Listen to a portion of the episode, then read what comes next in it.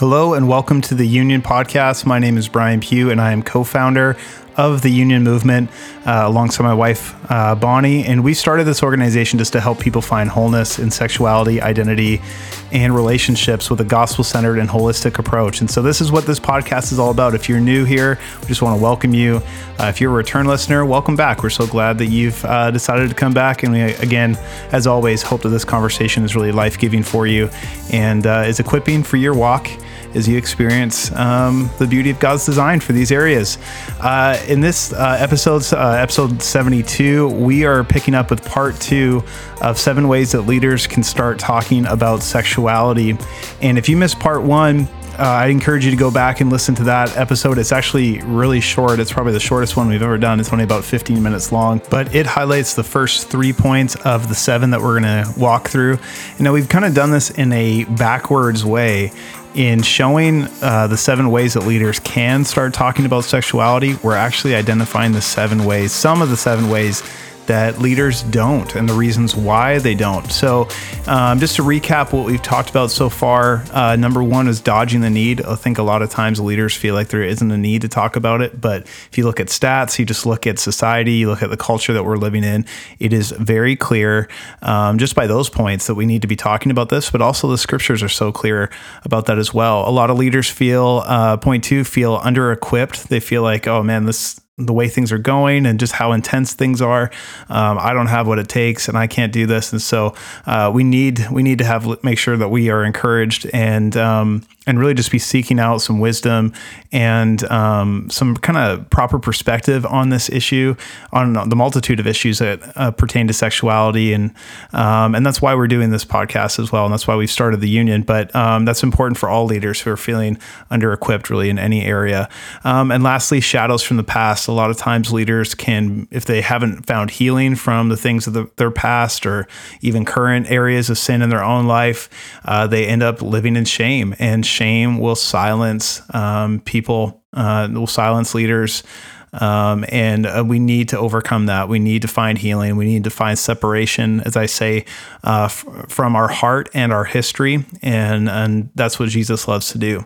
So, as we pick up the next four parts here, the next four points of how leaders uh, can start talking about sexuality by looking at what keeps them from doing it. Uh, we see point four is fear of the mob. Fear of the mob. I don't know. I've been off social media for several months now. I don't even know uh, how long it's been, but I've kind of been out of what the mob is like. You know what I mean? It's hard to, I remember when I was on there, it was hard to just see some of the stuff that was being posted. And then you're dealing with, you know, fear of commenting, fear of posting back or something like that. And everybody's fear fearful of being uh, canceled, and a lot of times leaders feel that if I start to speak about this stuff, I will get caught up in piles of controversy, rejection, uh, even fines, threats, loss of my job, or worse. Uh, where I live up in Canada, we're dealing with a lot of um, a lot of uh, the government kind of putting in some boundaries, some very ambiguous boundaries, which is such a weird word. Like, how do you have undefined boundaries? But there's a lot of bills coming forward around um, around censorship, around even holding to a biblical perspective on sexuality and identity, and it's considered hate speech in a lot of ways just to have a biblical perspective. Now I understand that you can you can use a biblical perspective to fuel your hatred but that doesn't mean that having a biblical perspective is hateful. But this is what we're dealing with uh, specific, specifically in Canada right now, and how that affects church leadership um, is very going to be very interesting to see. That was not on my notes. That was totally for free.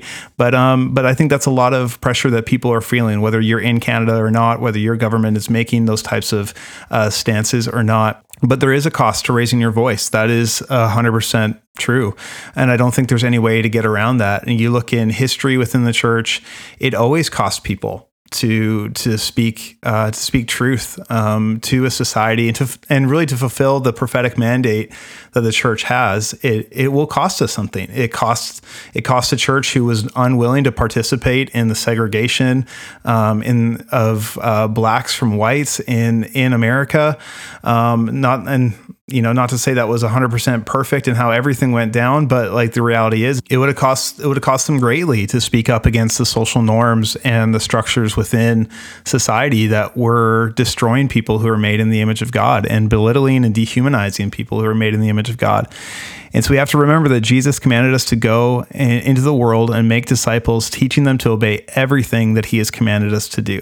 That includes teaching about sexual ethics. If the risk of loss is too great for you, you might be in the wrong profession ouch that hits a little hard doesn't it? But that's the reality is as a church leader we have to be we are called by jesus loving compassionate patient kind jesus um, to make disciples of all nations. That means that we are speaking uh, to things with a biblical worldview. We are speaking to the lies within society that keep people from experiencing the life that jesus uh, desires for them. That that that the things that contradict his design and what it means to be human. We need to be speaking of those things. And if if counting that cost is too much, then um, man, we we might be in the wrong profession. I'm just going to let that linger. um, the next point is a lot of times we are not wanting to cause damage, and I think um, as we look back in church history on a multitude of subjects, the church has not always navigated everything with the right heart. We can we can have all our points in a row and be accurate on paper, but then with our tone, with our with our heart, which comes through um, sometimes stronger than our organization of thoughts and doctrine and everything, um, we don't always carry the heart of Jesus, even though um, we're speaking the truth. And that's why you know Ephesians four tells us to be speaking the truth in love right? Those are not separate things. You know, we have to have both of those things firing, and we see that in the life of Jesus that he he would um, have hard, difficult conversations with people. He was not afraid to address sin in people's lives, but he was going to the cross for them. He was willing to sacrificially serve them, and that was the position of his heart. And everything he said um, was that by love. And I, and I think again, like something to bring it into kind of our our generation, we are dealing with a lot of reactionary theology and reactionary um, perspective to what was kind of coined as purity culture through the 80s to like early 2000s, where it may have been noble in some of its um, motivation to just be speaking to sexuality and like trying to call people to holiness and to call people to to modesty but unfortunately, the, the means um, do not justify, or the end doesn't justify the means, is what I'm trying to say. Like, just because you had good intentions, you can have good intentions and be wrong. Um, you know, I think we we dealt with things in a very fear based, um, shame based way, and um, and really we're not gospel centered. We were not um, we were not making the topic about a relationship and and lordship and discipleship to Jesus. It was really more so about behavioral behavioral modification and less about the transformation that faithfully following Jesus really brings to our life.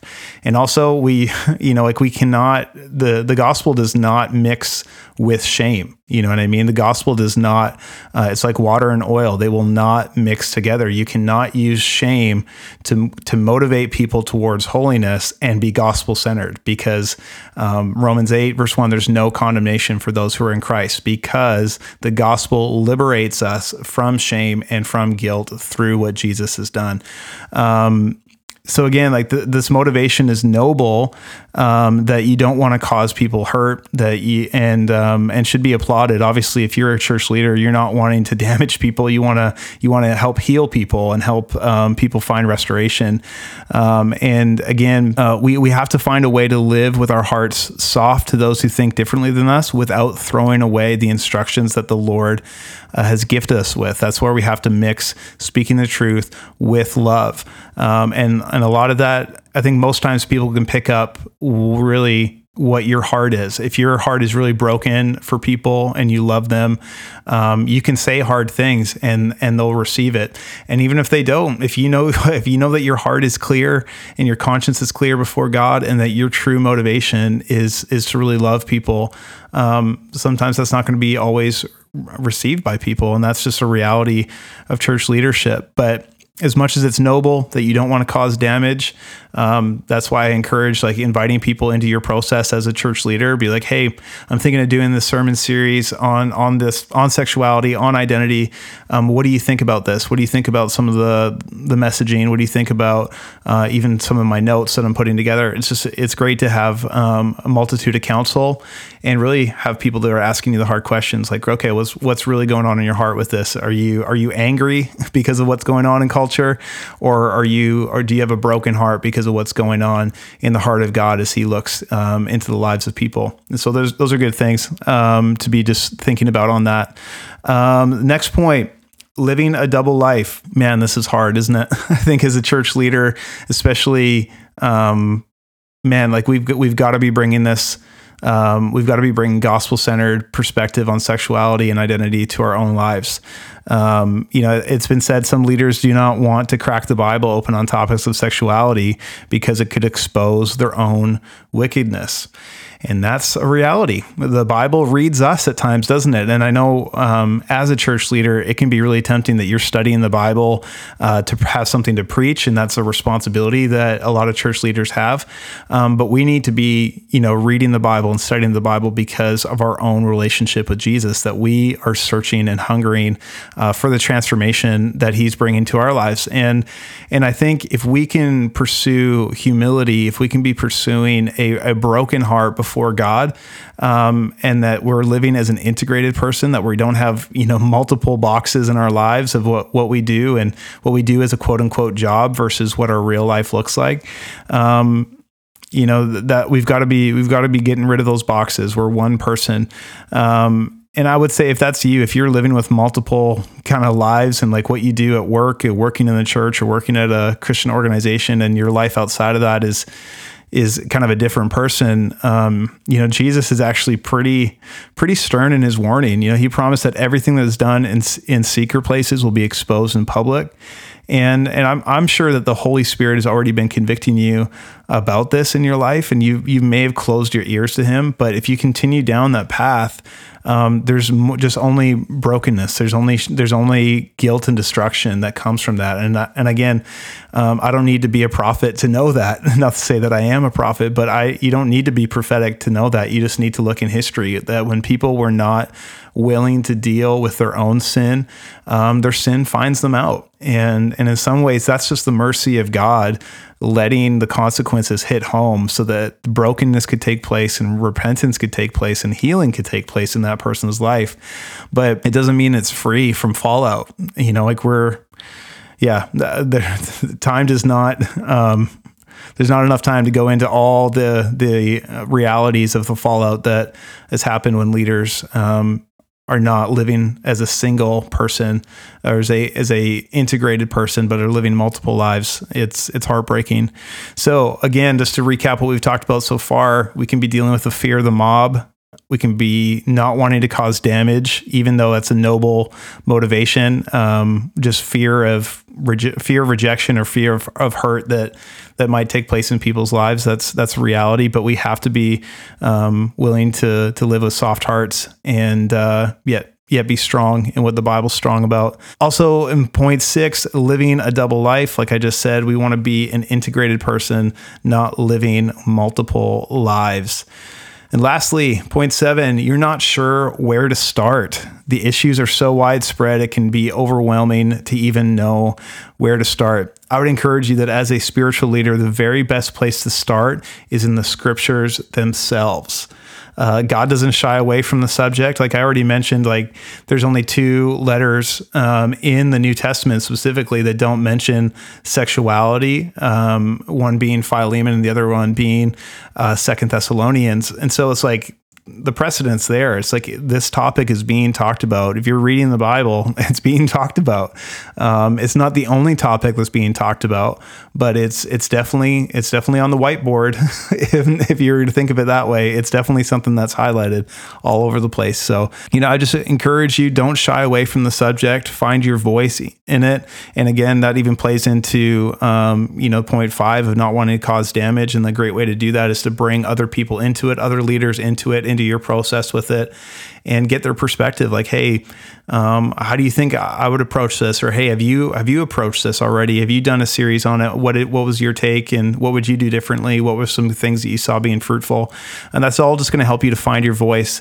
And even if it troubles at first, some things are just worth doing. You know what I mean? Even if they're not done uh, perfectly. And um, but again, that's that's courageous leadership. You know, is is to um, to do what's right instead of what's easy and not um, and not be silenced. And this is where um, we really want to help leaders because we've put together a, a sexual health evaluation tool that is just really a, an avenue of starting some conversations uh, for leaders uh, in their churches, looking at staff, looking at just teams. That way, are we are we building a healthy culture within our staff on these topics of sexuality, identity, and relationships? You can also look at your general uh, church congregation and also take the survey towards um, looking at the families that you, are within your church church? Are they are they thriving? Are they growing in this area? Are they being equipped in this area? So this is one of the things that we really want to have as a support for local church leaders um, to be talking about it. So those questions are completely free online.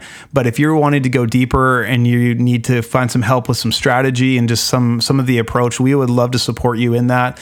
Um, and so you can shoot us an email at info at theunionmovement.com and just put uh, sexual health evaluation in the subject line, and we'll get back to you and we can start a conversation conversation about what that would look like and how we can support you best in that. So, I'm going to ask you the question Are you ready to start talking about it? Um, and we can help you, like I said, in that step forward, evaluating, educating yourself, and initiating uh, strategic steps to strengthen vulnerable areas. So again, I would encourage you to visit theunionmovement.com slash resources and uh, and start that process because all it takes for evil to abound is for good men and good women to do nothing. Um, so as Christian leaders, we have to respond to that call with the right heart and the right motivation and watch Jesus transform people's lives. So, again, thank you so much for listening to this episode. We look forward to seeing you here again on the Union Podcast. Thanks for listening to the Union Podcast. If you have any questions or comments, we'd love to hear from you. Please email us at podcast at theunionmovement.com. For more information, please visit our website, theunionmovement.com, or find us on Facebook and Instagram at The Union Movement.